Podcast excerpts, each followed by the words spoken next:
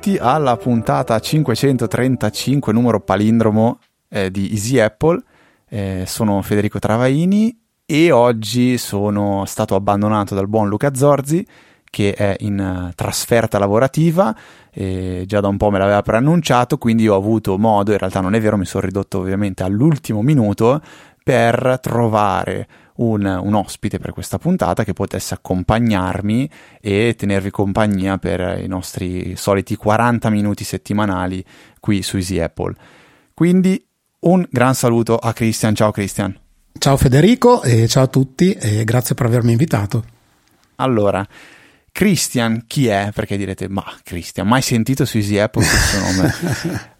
Allora, Christian, io dico che è un amico, anche se non ci conosciamo, ci siamo messaggiati eh, parecchie volte eh, nel gruppo della Smart Home Italia, che è un gruppo che io vi consiglio assolutamente di, eh, di, di non di iscrivervi, ma di entrare a far parte eh, se siete incuriositi dall'argomento della domotica, perché sì, oggi parliamo un bel po' di, di, domotica con Christian che è un super esperto, io, io gioco con la domotica, lui invece è, è, un, è un supereroe della domotica. È una parola un po' grossa, esperto. Eh, no, no, per me è assolutamente super esperto, io dicevo prima in prepuntata, mi piacerebbe avere il tempo da dedicare per fare un podcast sulla domotica, anche se anche Luca proprio in questo momento sta pensando ma che cosa vuoi parlare tu di domotica che non sai niente effettivamente io dico che non so niente oggi, però non sapevo niente neanche sei mesi fa e non sapevo niente eh, un anno fa ma in realtà le cose piano piano le sto facendo, imparando, rompendo le balle a Luca, rompendo le balle anche a Christian, rompendo le balle a tutti nel gruppo di Smart Home Italia e anche rompendo le balle alla mia compagna che ogni tanto mi, mi guarda con gli occhi strani, che cavolo stai facendo? È una cosa e, comune, credo questo. Immagino, sì. No, la domotica secondo me è proprio questo, è un percorso di, di, di, di crescita a per forza, uno non è che parte e dice uso la domotica al 100%, faccio tutto, perché sarebbe anche proprio difficile da gestire fare una domotica a 360 gradi nel giro di, non so, un mese, ma anche forse più di un mese, perché va, secondo me, proprio eh, fatta evolvere le- lentamente. Non so, tu come la vedi la domotica? Anch'io all'inizio la vedevo come una bestia strana, anche se sono cresciuto con i telefilm di fantascienza nei quali si faceva tutto con la voce, battendo le mani e cose simili. E quando però eh, ho visto arrivare la domotica, quella disponibile per tutti, e come dici tu, con la nascita dei vari canali di Smart Home e soprattutto quello che frequentiamo noi, Smart Home Italia, mi è sembrato il giusto connubio con la mia passione per l'informatica. E quindi mi ci sono buttato un po' anch'io a capofitto come te, come tutti gli altri. E come dicevi giustamente tu all'inizio, la cosa bella del gruppo, di questo gruppo, ma anche credo di tutti gli altri, è la condivisione perché con la condivisione si cresce tutti. Io imparo e dico quello che ho, impar- che ho imparato a qualcun altro e qualcun altro a sua volta fa la stessa cosa. Tra l'altro tu a proposito di condivisione hai scritto anche qualche articolo eh, su, su, Saggiamente proprio per condividere questa, questa, questa conoscenza perché eh, effettivamente eh, anche a me capita spesso di imbattermi su eh, repository di GitHub dove magari sto usando l'applicativo particolare, nel mio caso per esempio Freegate è un, è un software che uso tantissimo da quando l'ho, l'ho, l'ho, scoperto che è praticamente un software per la gestione delle videocamere di sorveglianza con il riconoscimento ad oggetti, degli oggetti e integrato molto bene con Home Assistant, però io li sono un assiduo frequentatore perché ci sono tante piccole migliorie che secondo me eh, si potrebbero fare e anche correggere alcuni bug, uno che mi sta, affigge- eh, diciamo, mi sta tormentando da parecchio tempo, da quando sono passato dal, eh, dal sistema domotico che prevedeva eh, il, il, il, piccolo NUC, quindi il mio eh, mini PC eh, con installato sopra Proxmox che faceva girare sia un software per eh, la, la, gestione di Home Assistant, che è Home Assistant stesso, sia un software per la gestione di una, di una specie di piccola NAS che era Open Media Vault, ho migrato verso la, una macchina un po' più mh, evoluta che è una NAS della Synology DS920 Plus o più e quando ho eh, diciamo installato eh, FreeGate che è dentro Home Assistant che è dentro una virtual machine dentro il DSM7 che è il sistema operativo di Synology eh, ho questo problema dove praticamente ogni 10-15 minuti FreeGate sembra che si, si, incanti, sembra che si blocca la ricon- la, il riconoscimento degli oggetti che funziona tramite, qui aggiungiamo un altro pezzettino, tramite il Google Coral,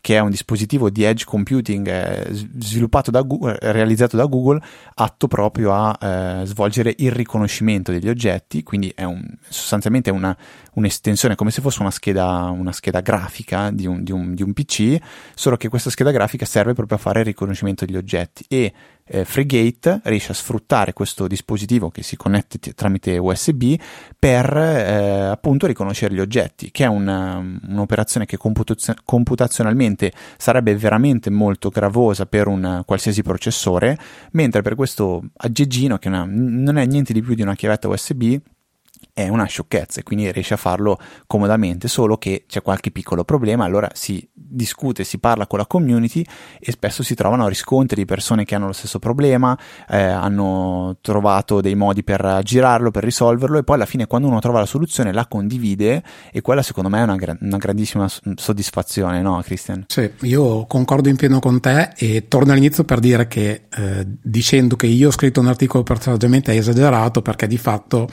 io ho aiutato Maurizio in minima parte a scrivere un articolo. Perché comunque diciamo che Maurizio è l'impronta del sito saggiamente e il bello di scrivere un articolo per saggiamente o di collaborare a scrivere un articolo per saggiamente è vedere tutto il lavoro che c'è dentro un articolo che vi assicuro è tantissimo, è veramente tantissimo. Tra l'altro il tuo articolo parlava sempre di videosorveglianza. Sì, parlava di telecamere della EasyVis, che è questa marca consumer dell'Ike Vision, che è uno dei più grandi produttori nel mondo di telecamere e loro hanno, diciamo, sono usciti nel mercato consumer eh, con questo brand che si chiama EasyVis che fa telecamere, fa un antifurto che tra l'altro ho provato e uso ancora eh, molto buono. E da lì mi è nata la voglia di integrare queste telecamere in Home Assistant.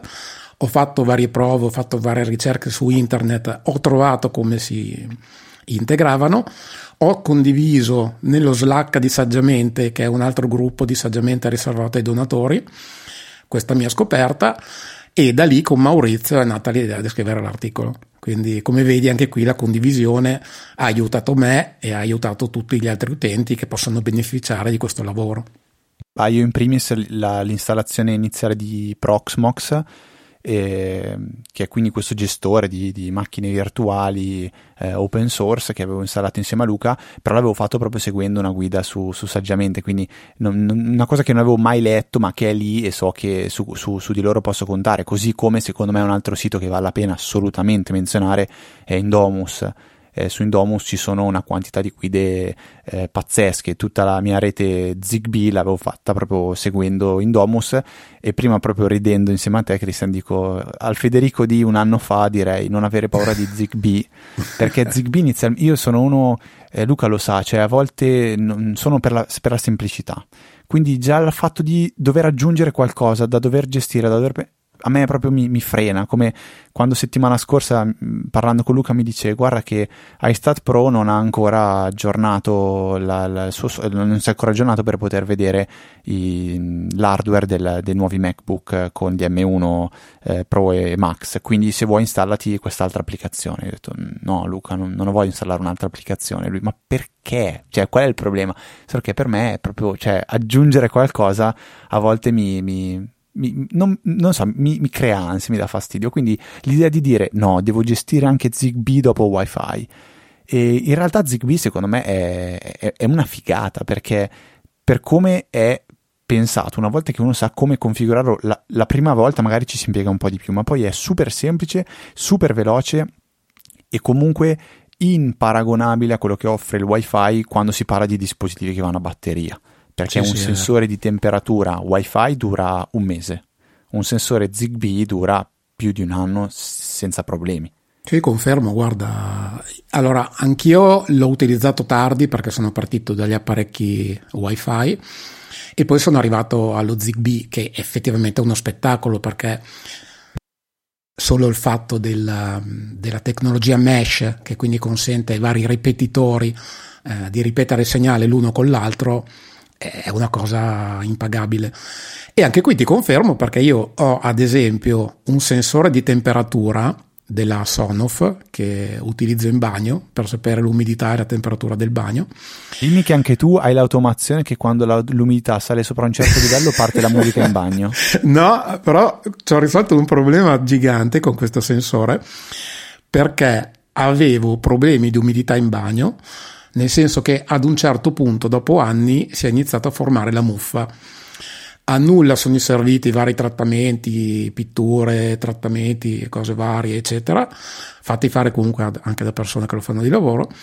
Mi ha risolto il problema eh, questo aggeggio della De Longhi che si chiama Tasciugo De Longhi, che era quello che asciugava il famoso canale a Venezia, che è collegato ad una presa Zigbee che parla con il mio sensore di umidità. Quando l'umidità arriva ad una certa percentuale, Home Assistant fa partire la presa che a sua volta accende il dehumidificatore che mi fa scendere l'umidità in bagno. Questa per me è una figata, cioè proprio sono quelle cose per cui la, la domotica è, è, imbattibile, perché com- come fai a fare una cosa del genere senza...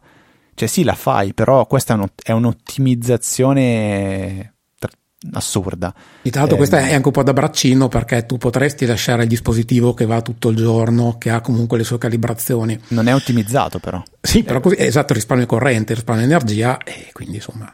Io ne, ne, ne, parlavo secondo me eh, con Luca o forse in una puntata in solitaria, cioè che a me proprio l'idea di ottimizzare le cose mi, mi, mi, piace, mi piace proprio, ce l'ho dentro il DNA e quindi questa cosa della domotica ti porta proprio a ottimizzare le cose tantissimo.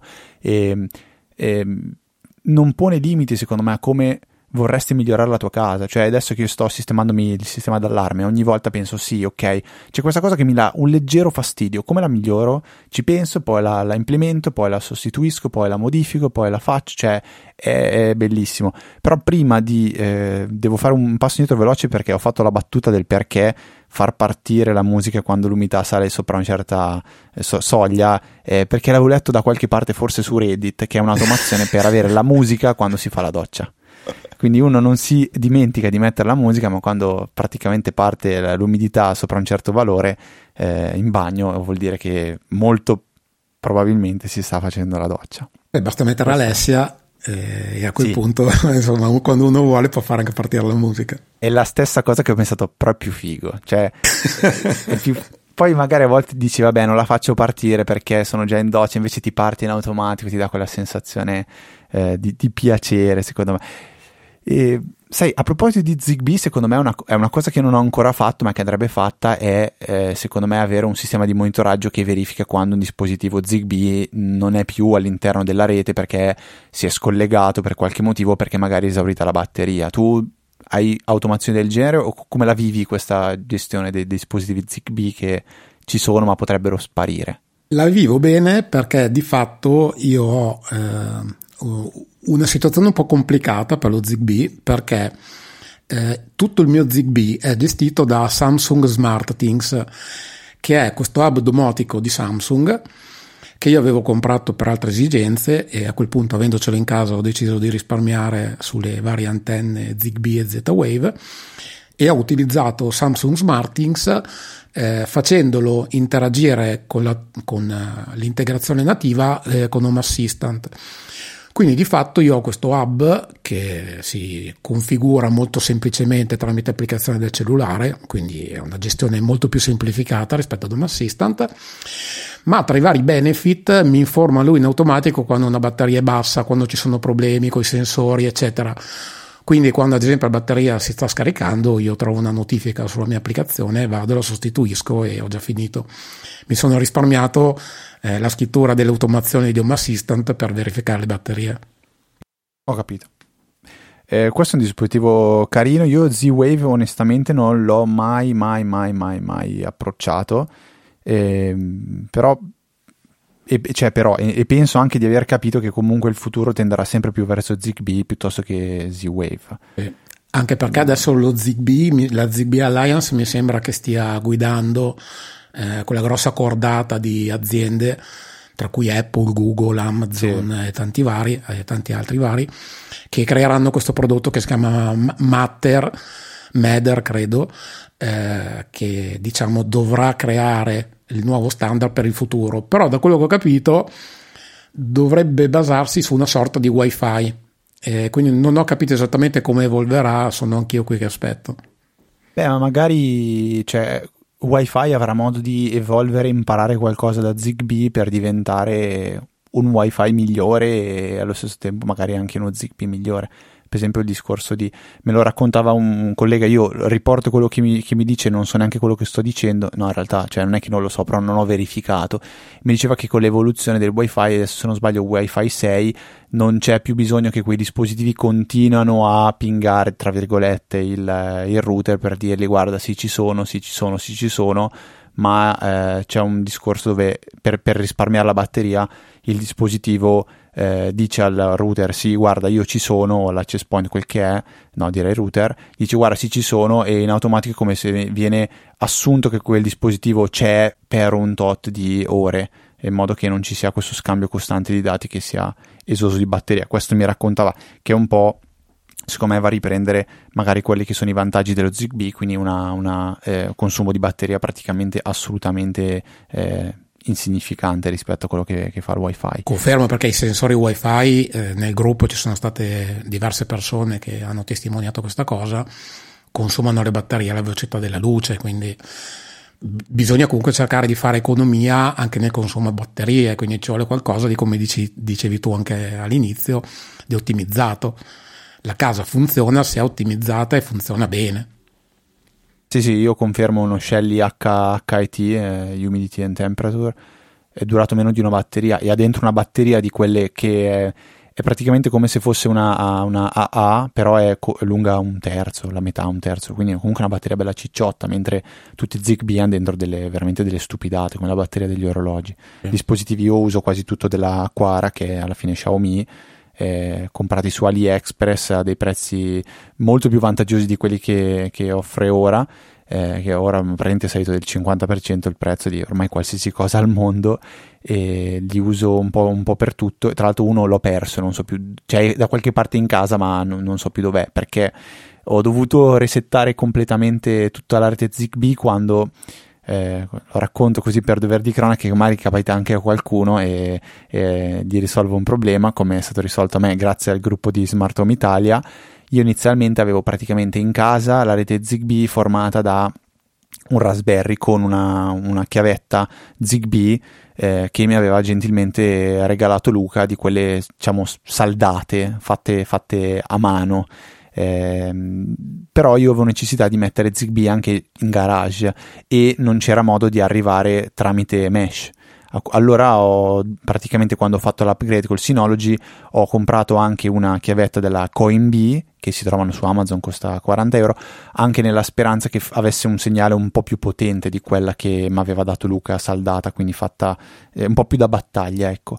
Quindi cosa ho fatto? Ho creato sempre con Raspberry la rete Zigbee che era la stessa e in, eh, in garage tram- dove c'è il Synology ho eh, installato la chiavetta saldata che mi aveva dato Luca e ho creato una seconda rete Zigbee e qui è iniziato il panico perché non funzionava più niente di Zigbee, cioè non, non, non, non funzionare niente non vuol dire eh, hai perso delle, delle, comodità. Nel mio caso voleva dire aver perso parte del sistema di antifurto, parte del sistema della, del termostato perché eh, sto facendo, diciamo così, sto, sto, facendo un sistema di riscaldamento, cioè più che di riscaldamento, di eh, controllo de- del sistema di riscaldamento tramite sensori di temperatura e gli scelli per dare eh, l'accensione e lo spegnimento.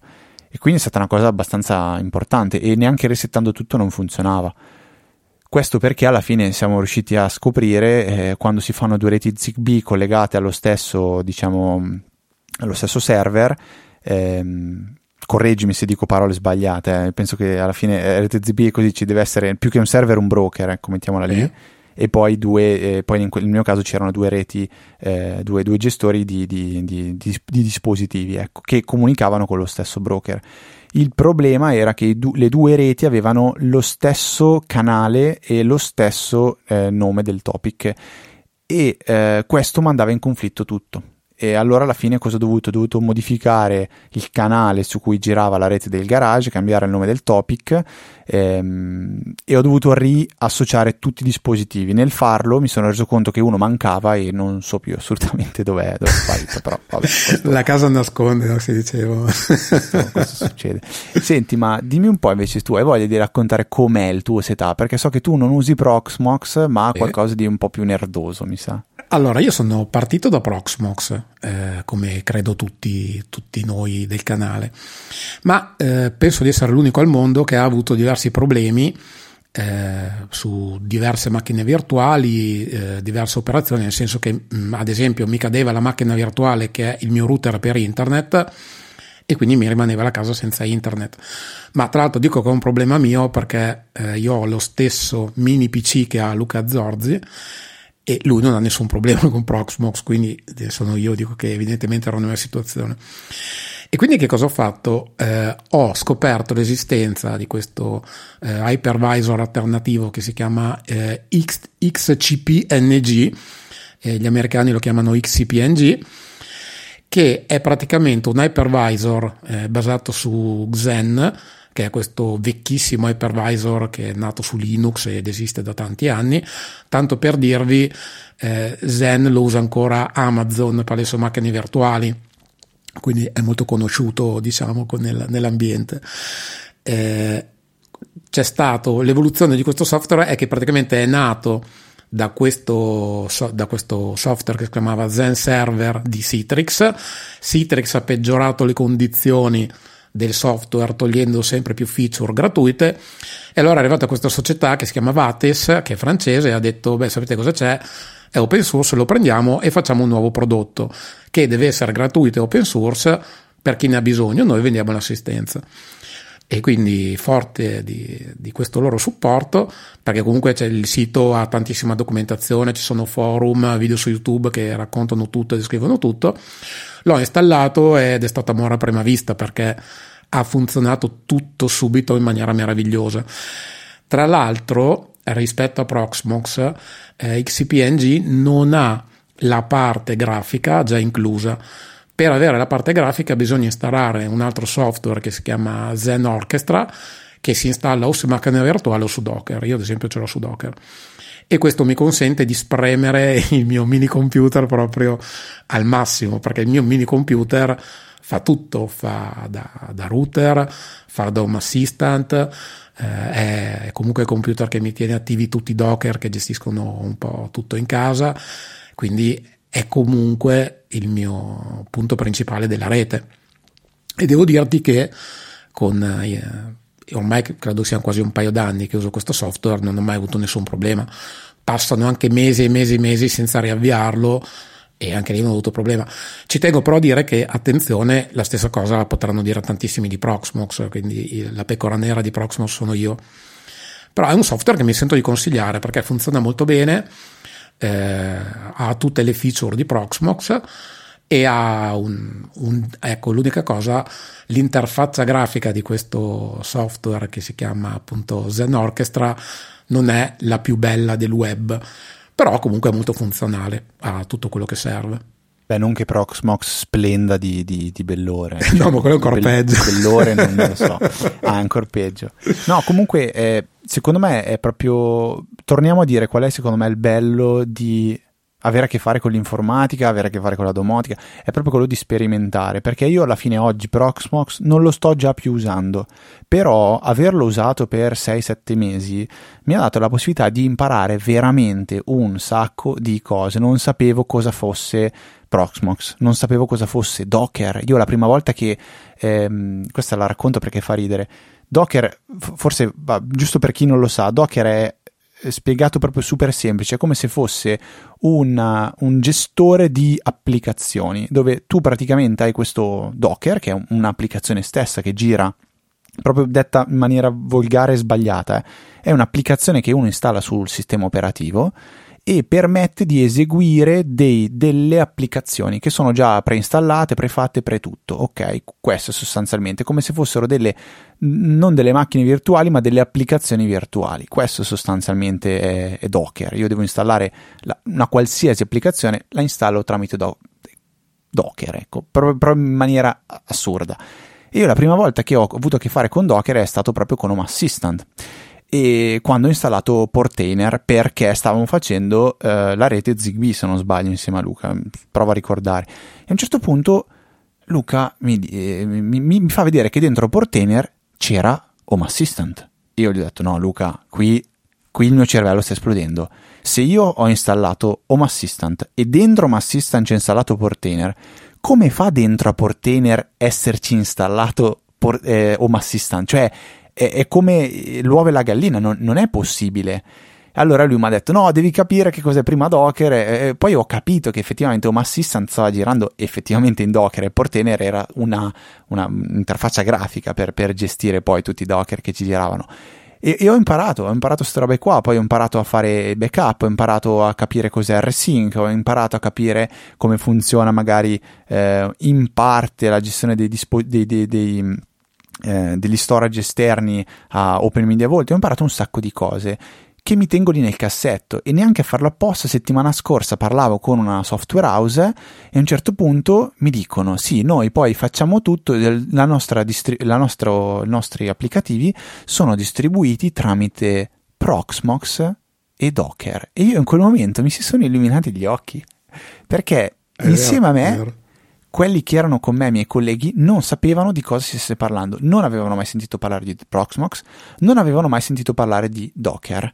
Io in quel momento sapere che cosa fossero, cioè ehm, eh, quella famosa frase dove le conoscenze sono trasversali, quindi uno impara una cosa eh, A e la usa nell'ambito B, però mi, mi è servito veramente tantissimo e poi... Eh, Altra citazione che a me piace tantissimo, che se non sbaglio è di Albert Einstein, che dice che se tu non sai spiegare una cosa a tuo nonno, vuol dire che non l'hai veramente capita. E infatti mi è stato chiesto, ma qual è il vantaggio di Docker? Cioè che cos'è effettivamente Docker? Qual è il vantaggio? Eh, cosa cambia da una macchina virtuale? E allora lì ho detto, bene, mi vado a indagare, ho imparato anche lì un sacco di cose guardando contenuti e leggendo qua e là. E... Allora, Docker è il futuro, ma diciamo il futuro è già adesso perché tutte le soluzioni anche per le grandi aziende si basano su Kubernetes che di fatto fa girare dei container Docker, quindi è vero, cioè è già il futuro, tutte le applicazioni che siamo abituati secondo me a usare tutti i giorni molto probabilmente girano su Docker. Io ad esempio ho fatto una cosa carina eh, su Docker perché eh, come hai detto anche tu sono malato di tecnologia e mi piace molto la sicurezza.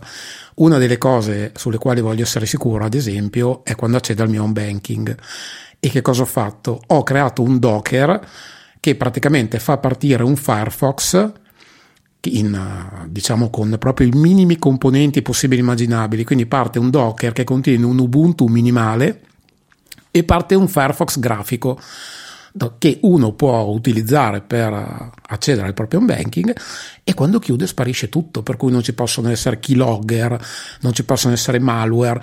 Quindi eh, è uno, uno degli utilizzi di Docker, quindi pensatelo più in grande, quindi se l'ho fatto io a casa mia in tre righe di codice, pensate più in grande che cosa si può fare con Docker.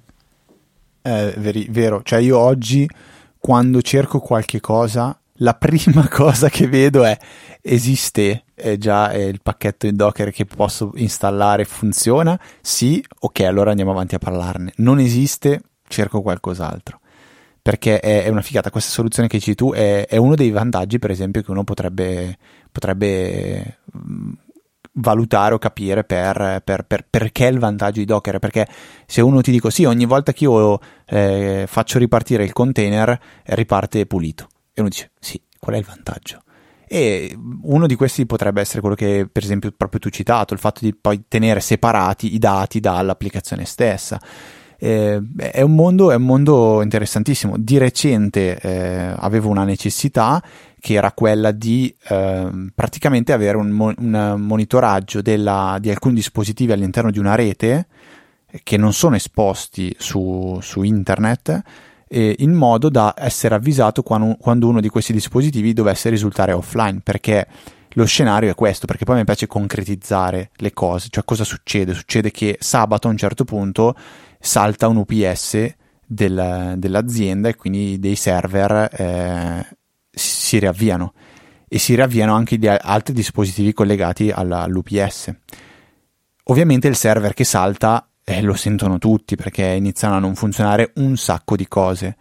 Nel momento in cui si fa ripartire il server, si sistema l'UPS, ci sono magari altri dispositivi che non sono ancora online e magari passano inosservato finché non arriva il momento in cui servono o finché per esempio, faccio un esempio, è un server che sta facendo acquisi- ha un servizio che fa acquisizione dati.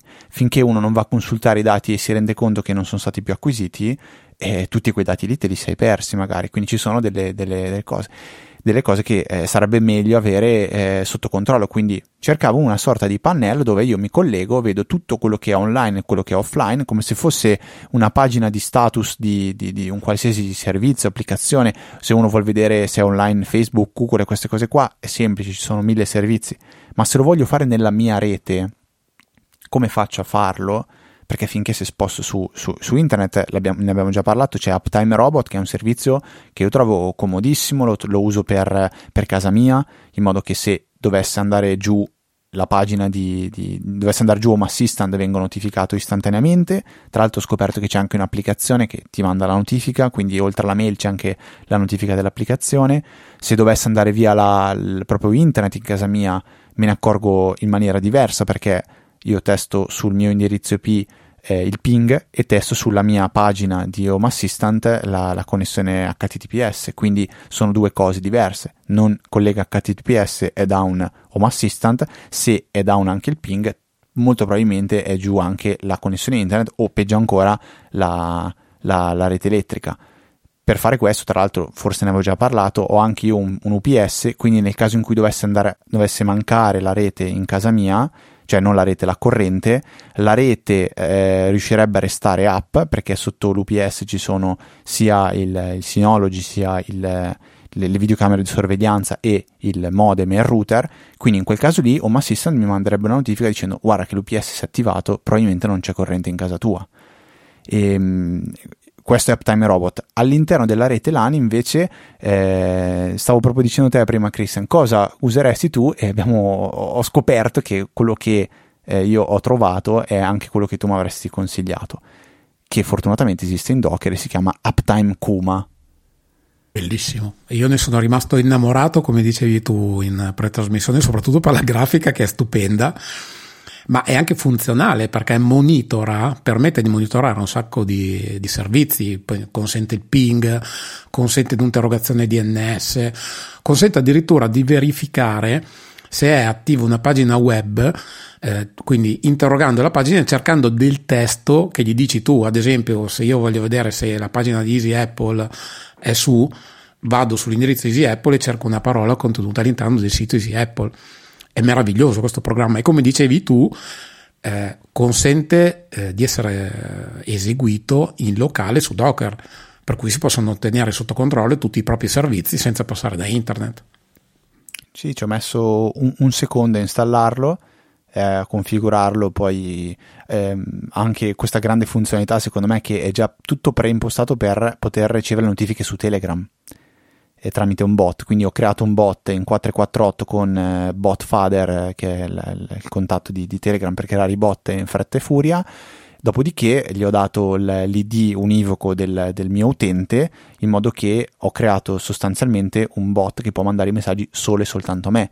E anche qui cioè, a livello di, di sicurezza mi sento molto in una botte di ferro così come quando oggi chiacchieravo con un collega che mi dice eh ma quando vai a installare queste cose qua non sai mai che cosa no è proprio il contrario. Sto installando un software che è open source, quindi so proprio esattamente che cosa fa questo software.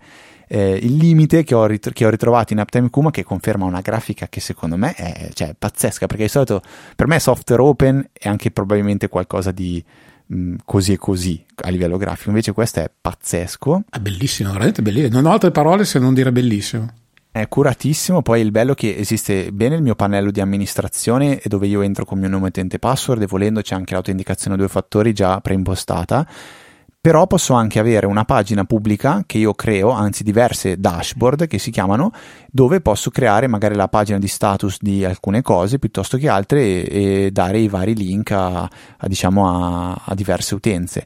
Il limite che ho trovato io è quello che non è possibile dare una schedulazione di quando determinati servizi dovrebbero essere online o offline Eh, se per esempio avete un software che si accende su un servizio che è online soltanto dalle 8 di mattina alle 5 di sera, dico banalmente una timbratrice di un'azienda per, per fare un esempio al volo, ehm, non mi interessa sapere che tutti i giorni alle 5 diventa offline, non, non, non, non mi torna utile. Eh, e non mi torna utile sapere che tutti i giorni alle 8 è, on, è tornata online, mi, mi voglio una notifica solo se alle 8 non è online quando invece lo dovrebbe essere. E questa è un po' una mancanza di Uptime Cuba, eh, Kuma e, ehm, però Luca parlandone mi ha detto sì guarda potrebbe eh, fare al tuo caso Zabbix che se non sbaglio tu conosci sì, ce l'ho installato su, ce l'avevo installato su PFSense, e però Zabbix è un software che fa molte più statistiche, verifica molti più parametri e consente di avere molte più informazioni, quindi è un software molto più professionale. Uptime Kuma lo configuri in 10 minuti. Eh, Zabbix devi smanettarci parecchio, avere anche qui una macchina virtuale che lo fa girare, o vari Docker, uno per il software, mi pare uno per il DB, eccetera è molto più complesso, però è un software a livello enterprise, lo usano le aziende per monitorare le infrastrutture, quindi è veramente un software serio. Sì, a me serviva una cosa un po' più, un po più esile, infatti Uptime Coma mi è subito piaciuta, lo sto continuando a usare, tanto onestamente mi arriva qualche notifica di Telegram magari in più rispetto a quelle che mi interessano, ma va bene, la guardo e, e non, non, non, è assolutamente un problema. E, ehm, il bello è che in Docker, e questo l'abbiamo, l'abbiamo, già detto, c'era un'altra cosa che volevo dire al volo, ecco sì, faccio un altro esempio di quelle conoscenze che eh, per, per, me mi restano, poi magari hai anche tu qualche esempio simile. Io eh, ho preso spunto da, da, Luca, da una cosa che lui fa molto carina, cioè fa praticamente ogni giorno uno, uno screenshot con uh, delle videocamere che sono esterne alla, alla, a casa sua e poi crea una volta al mese con tutto l'accumulo delle foto scattate crea un time lapse, quindi una, con tutte le foto, se non sbaglio, lui fa un video eh, con, eh, da, da, 25 frame al secondo con le varie foto che ha. E viene fuori un video boh, che uno può guardare è carino vedi non so la, le stagioni vedi banalmente se stai eh, inquadrando un giardino con delle piante. E, e questo è una, un, uno sfizio una di quelle cose che dici ma sì lo faccio cosa mi torna indietro? Niente ho imparato qualcosa sì ho sicuramente imparato qualcosa. E lo faccio tramite dei due semplicissimi comandi da, da linea di comando eh, prima lo faceva Open Media Vault e lo salvava in un, in un hard disk adesso lo fa direttamente Synology e usa praticamente in un caso Vuget o curl quindi due comandi per scaricare un'immagine dalla rete locale perché le, le videocamere espongono sulla, sulla LAN la un link dove è possibile scaricare una foto istantanea di quel momento dello schermo. Serve ovviamente includere nell'URL anche nome utente e password per l'autenticazione e poi tramite FFmpeg si va a creare un breve video, eh, come dicevo prima, a 25 frame al secondo, ma ovviamente parametrizzabile capita proprio di recente che bisogna fare un, un, progetto dove viene installato un macchinario e nasce questa idea qua, facciamo una foto uh, al minuto, non una foto magari al giorno, facciamo una foto al minuto e poi facciamo uno snapshot. To guarda, so proprio farlo perché ho imparato a farlo per i cavoli miei a casa, ho un Raspberry al volo, c'è una videocamera, facciamo tranquillamente gli, gli snapshot, ho dato a Crontab il, il il, l'onere di dover fare questi snapshot ogni, ogni minuto.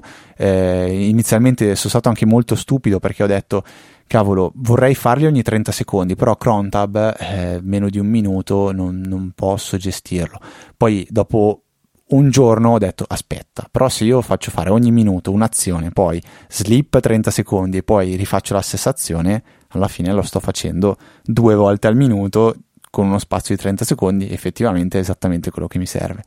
E dopo tramite FFmpeg ho ricreato il, il video rapidamente, che onestamente non saprei come fare in maniera alternativa se non quella di scaricare qualche software per farlo. Lì invece una linea di comando ti faccio immaginare poi con, con che velocità lo fa il nuovo Mac eh, con gli M1 Pro, praticamente cioè, batti gli occhi lui ha fatto. Vola, e, credo sono, sì, cioè sono, sono, quelle cose che mi restano. Non so quanti esempi potremmo fare, magari anche tu hai qualche, qualche cosa che dici ho imparato da, o magari il contrario, ho imparato una cosa al lavoro, me la porto a casa o me la...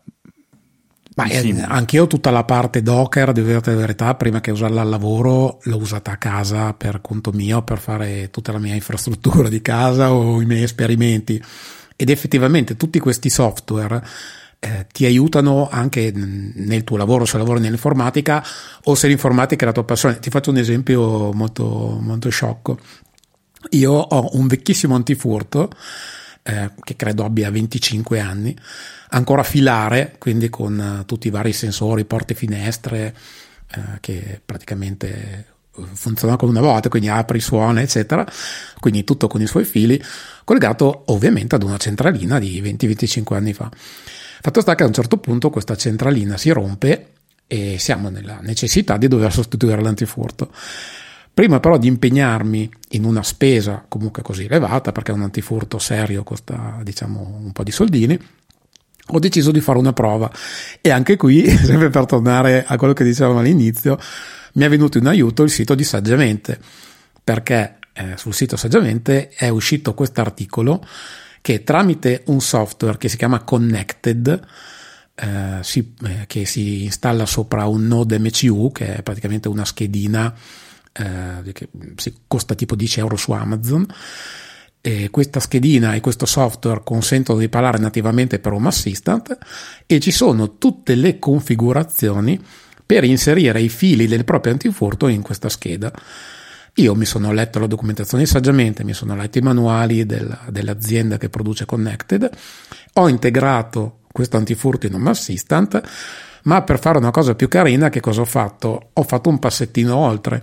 Ho installato in Home Assistant, in Home Assistant un plugin eh, che si chiama eh, AppDemon, che consente la programmazione Python in Home Assistant, quindi, quindi molto più complessa delle automazioni che facciamo noi tutti i giorni, e mi ha consentito di sviluppare tutto il software dell'antifurto, quindi se apre la finestra suona la sirena, se però la apre la totora non suonare, se non siamo in casa attivati in automatico, quando torniamo disattivati e tutte quelle cose che in un antifurto dei giorni d'oggi costerebbero tanti soldi, fatte da me ovviamente non hanno sicuramente il grado di sicurezza di un antifurto eh, seri- serio e con tutte le certificazioni, ma mi hanno consentito di divertirmi, di approfondire Python che conoscevo molto poco, eh, di risolvere un problema che avevo in quel momento e comunque di divertirmi perché ricordiamoci che alla fine la domotica e l'informatica per noi tutti è anche un po' una passione, un divertimento. Deve essere un divertimento perché se no uno la vive, la vive troppo male secondo me, cioè eh, quando uno, cioè, non so, adesso sto pensando, eh, quella luce lì voglio cambiarla perché, perché ho, ho, ancora u, due luci, una della Xiaomi mi sembra e una della, forse della Tuya se non sbaglio, che, quindi, che sono delle luci smart. Io ho imparato a capire che le luci smart le odio e cioè penso che per qualsiasi persona che non, ha, non, non, non, si diverta a giocare con la domotica, l'idea di cambiare una luce non è che sia proprio una gran figata. Invece io dico no, che bello, cambio la luce che faccio delle modifiche al sistema. Poi ci sono ovviamente tante cose che fanno rompere le balle, tipo io la classica automazione che ha al, al tramonto accende le luci esterne della, della, della casa. Eh, e porca misera, io certi giorni non vanno, non si accendono, io impazzisco, però mi impazzisco con quel cioè, quel divertimento che dico, cioè, voglio, voglio sistemarlo. E ho colto una frase che hai detto, voglio farti una domanda, perché io sono ancora un po' restio. Hai detto, torno a casa, si toglie l'allarme in automatico. Io è una cosa che ancora non ho deciso se voglio fare o no, perché l'idea di tornare a casa e l'allarme si toglie, a volte mi fa pensare, avevo capito, però è, è, è giusto? Tu l'hai fatto così, cioè un... Ma io l'ho fatto se... Se, allora, se, allora sì, l'antifurto si arma quando tutti i componenti della famiglia escono, ovviamente. Ok, sì. Altrimenti rischi di far suonare con qualcuno che è ancora in casa. Tranne il cane, ovviamente il cane che è impossibile. esatto. Il cane bisogna mettergli un, un AirTag, un Apple AirTag al collo. Sarebbe carino, sarebbe carino però quello. quindi quello sì, ed effettivamente quando, io l'ho messo anche che quando torniamo, quindi quando siamo veramente in prossimità della casa, se una persona torna l'antifurto è inserito si disinserisce. Questo perché in ogni caso lo dovresti disinserire tu, eh, altrimenti. Non so se è la migliore delle prassi, però è sicuramente molto comoda quando torni con eh, spesa, bambini o altre cose, almeno non dover togliere l'antifurto è una facilitazione. Sì, sì, io per adesso ho fatto in modo che mi arriva una notifica sull'Apple Watch dicendomi ehm, secondo, cioè, sei tornato ma c'è l'allarme, vuoi toglierlo? E io tra le risposte ho la possibilità di dire disarmalo e lui lo toglie istantaneamente. Io l'ho fatto anch'io, e... sempre con AppDemon questa cosa. Che mm. notifica push, ad esempio se l'antifurto sta suonando, arriva la notifica push, guarda che sta suonando la sirena e tu dalla notifica puoi disattivare l'antifurto immediatamente.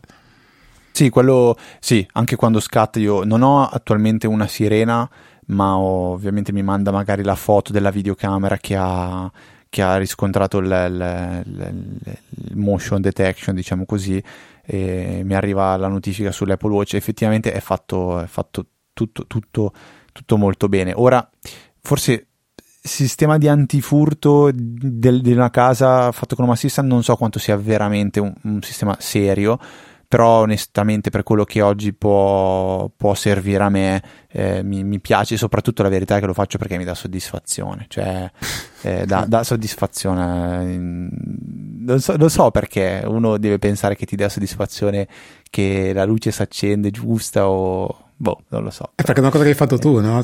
So che la luce sì. ormai la accendiamo tutti da, da, quando siamo nati, però farla accendere tu con un pezzettino di software che hai scritto tu è una soddisfazione. Beh, tu usi tanto assistenti vocali per comandare la domotica o no? Sì, sì, uso Alessia in, uh, soprattutto e ormai devo dire che è diventata un'abitudine, anche se eh, per me il tasto fisico è imprescindibile, quindi qualunque luce di casa mia si accende e si spegne dal pulsante fisico. La domotica è sempre in seconda battuta, l'assistente in terza perché l'altra cosa che ho messo io ho il tablet eh, attaccato Bello, al muro. Quello, cavolo, non me lo dire, vai avanti. quello devo dire è un'altra soddisfazione. Eh, quindi posso fare dell'interruttore, posso fare tutto da tablet oppure posso fare da Alessia e devo dire che Alessia ad esempio è lo strumento preferito dai bambini perché credo che per loro sia molto naturale ormai sono abituati a dire fai questo, fai quello, fai quell'altro con, con molta naturalità apri la porta è tutto spento gli dici cara Alessia accendimi la luce e lei ti accende la luce sì, io anche uso, uso Alessia e per, per, me è proprio comodo quando non so, sto cucinando oppure non so, sto sparecchiando, sto entrando in cucina la luce è spenta, non devo usare il gomito, usare altro, e, oppure sono sceso dalle scale e ho dimenticato una luce sopraccesa, la spengo. Ehm, ci sono poi mi sto divertendo ultimamente tantissimo, spero che non mi senta. Ehm, non mi sente Elisa, che eh, c'è una, una videocamera in, ca- in, in, casa che si accende quando, quando, parte la videosorveglianza e ogni tanto riesce a filmare delle gaffe clamorose che facciamo io e lei e poi ce le mandiamo via, via, cioè proprio le clip tipo ricatto, guarda che ti ho beccato a fare sta roba, è di, divert- veramente eh, divertente. Quello è molto divertente, è vero, è vero eh, no, perché sento tanti che in realtà dicono, in particolare Luca, secondo me inizialmente proprio lui, eh, che tra l'altro ha sviluppato una, un'applicazione una, per... per um, per, eh, per Home Assistant sì, per Home Assistant, diciamo sì, per integrare Home Assistant ed Alessia in modo che la, la, il funzionamento avvenga con due clic invece che fare tutti i mille passaggi di configurazione o utilizzare Nabucasa. Eh, lui stesso dice io cavolo non la uso, non la, non la uso quasi mai. Eh, in realtà per me è proprio comodissima, come dici tu il pulsante è imprescindibile a differenza di come facevo un anno fa, più di un anno fa, dove avevo gli scotch sui pulsanti della... della eh, lo so, avevo gli scotch inter- sui deviatori dove non bisognava cliccare perché sennò non funzionavano più le luci ed era una cosa assurda perché effettivamente quando ho visto qualche video di tutorial sulla domotica, una, un concetto chiave è quello che la casa non deve diventare più complicata e non deve, non deve avere un manuale di istruzioni dove uno, un ospite che entra, deve, cioè va in bagno, non sa cosa fare. No, deve funzionare tutto normalmente e poi avere quel qualcosa in più che ti, ti può aiutare a fare, eh, a far diventare la tua casa intelligente, poi attenta magari al risparmio, eh, un sacco di altre, di altre belle cose. Gli scelli è un'altra cosa che per esempio mi è capitato di portare proprio in ambito lavorativo dicendo sì ho una soluzione, è uno Shelly questa roba qua perché poi Shelly che eh, permette di, di, di, diciamo di, interagire tramite protocollo MQTT, eh, cavolo eh, alla fine eh, eh, basta fare una piccolissima applicazione e si possono comandare gli scelli eh, com- come si vuole assolutamente. Quindi è veramente una cosa che, che, mi è piaciuta e che mi è servita a, a più, di 300, più di 360 gradi. Ma poi sono molto belli i scelli come dispositivi. Se pensi che un dispositivo così piccolo integra la possibilità di smartizzare, come dicevi tu, una luce, una presa o quello che vuoi, ma in più, se si va sulla versione PM, c'è anche il controllo dei consumi ed anche le temperature. Per cui si può anche dire attenzione che se sale troppo la temperatura c'è qualcosa che non va, stacchiamo lo scelli. Attenzione che se sta consumando troppo c'è qualcosa che non va, stacchiamo lo scelli. Sono quei plus che tu hai e che altrimenti con un impianto elettrico tradizionale non potresti avere perché la presa più bella del mondo della BTC no, non ti dice eh, guarda che mi sto scaldando e invece lo Shelly lo fa è la cosa che mi preoccupava tutta, tut, mi ha preoccupato quest'estate che vedevo i sensori degli scelli che sono dentro delle scatole purtroppo piccole che salivano tanto di temperatura e mi ha dato qualche pensiero. Forse se non sbaglio proprio con te ne avevo parlato, che avevi fatto anche te qualche check, sì, eh? non mi ricordo sì. se... Sì. sì, li ho fatti anche io, l'aveva fatti anche Luca. Eh, avevamo condiviso proprio sul canale della Smart Home le varie temperature e sono molto alte comunque. Avevo visto anche, sul, anche io su Reddit gli utenti che pubblicavano le temperature dei loro scelli, ma arrivavano tipo anche a 80-90 gradi. E sì, poi le temperature sono sempre belle ehm, da, da, monitorare. Io, c'è, una, c'è una, un'applicazione per Raspberry che consiglio a tutti di installare, che adesso stavo cercando ma non trovo più. Porca miseria, non è che non trovo più, non so più qual è la porta per aprirlo. È un, si chiama eh, Pi Monitor, qualcosa del genere, adesso vado a cercare subito al volo, eh, lo, metto note, lo, metto nella nota della puntata, che è un software che è installato tramite Docker, quindi con un click, con una riga di, di, di, di codice, eh, installa questa piattaforma che monitora tutti i sensori del Raspberry, quindi eh, io ho usato per un po' Raspberry che usava anche FreeGate, quindi avevo un certo utilizzo della CPU, una certa temperatura, poi cosa ho fatto? Ho tolto tutto e lo uso, sol- lo uso oggi soltanto per fare la rete Zigbee praticamente ehm, e, e, quindi la temperatura del processore è, scel- è sceso a, certa, a, un certo valore però mi dava fastidio la ventola ho tolto la ventola dal Raspberry e eh, ho notato quanto si stesse surriscaldando il Raspberry se poteva fargli male o no. Di recente ho detto ma, ma se invece di togliere la ventola e basta io tolgo anche proprio il case dal Raspberry come cambia la temperatura? E ho la mia temperatura che è scesa di quasi 10 gradi. Allora ho detto va bene tolgo anche que- cioè queste scimmie che, che partono dietro l'altro sono, proprio, sono, sono super divertenti. Poi il Raspberry è un dispositivo con cui si può potenzialmente si può fare quasi, quasi tutto, è divertentissimo. Poi nel, al, nel, peggiore dei casi prendi l'SD, la formati, riparti da zero e ripartire da zero con un Raspberry è questione di boh, 10 minuti, è una cosa eh, divertentissima. Io eh, sperimento tantissimo, di, di, recente ho anche eh, fatto una, una, scoperta che probabilmente sono, anzi sicuramente sono caduto dal pero, che è l'installare un server, un, un server VNC che a comando diciamo abilito in modo che posso connettermi con un, server, un software diciamo di eh, come se fosse desktop remoto, un po' come se mi stessi connettendo con eh, remote desktop di Windows o TeamViewer o software simili, diciamo, e posso comandare l'interfaccia grafica del, del Raspberry. E poi magari visto che abbiamo citato, proprio abbiamo parlato tanto di Docker, magari qualcuno vuole approcciarsi, altre due cose da, da, da, da conoscere secondo me sono assolutamente eh, Watchtower, che è un Docker che aggiorna gli altri Docker sostanzialmente, non so, magari tu la sai meglio, però penso che sia così, niente, tanto, sì, niente sì, più da giustissimo, aggiungere. Giustissimo. E poi un'altra roba che io volevo, volevo dirvi, ma perché ho parlato con un amico che è Draghetti e parlando di sicurezza mi dice sì, Raspberry, una delle prime cose da installare secondo me è Unmanaged Updates, che è un pacchettino, questo non è un Docker, è proprio un pacchettino da installare, vi lascio il link nelle note della puntata, che sostanzialmente va a fare degli aggiornamenti in automatico del Raspberry in modo che eventuali patch per la sicurezza siano sempre installate, non, non ci possono essere eh, grandi problemi. Peccato dei Raspberry che sono saliti parecchio di costo in questo momento, perché se sei mesi fa si compravano con 90-100 euro il kit quello completo con dentro tutto, oggi si va sui 140-150 euro. Ma credo che faccia parte un po' della famosa crisi del silicone, no? che c'è sì, più scarsità, stanno crescendo un po' tutti i prezzi dei, dei vari apparati informatici però effettivamente quando tornerà a scendere Raspberry è uno strumento fantastico, ci si può fare retro gaming, può essere un mini sì. computer, può essere un serverino, eh, c'è gente che ci installa il NAS con Open Media Vault, eh, è fantastico, è veramente un oggetto fantastico. Eh, sì, è, è, è, utile secondo me perché una cosa che vale la pena di imparare è, è usare il maledetto terminale perché ti fa fare delle cose che altrimenti io non, non, non, non, saprei come fare con altrettanta semplicità perché è, è, è, alla fine è soltanto del testo e poi hai un invio e quattro comandi col control.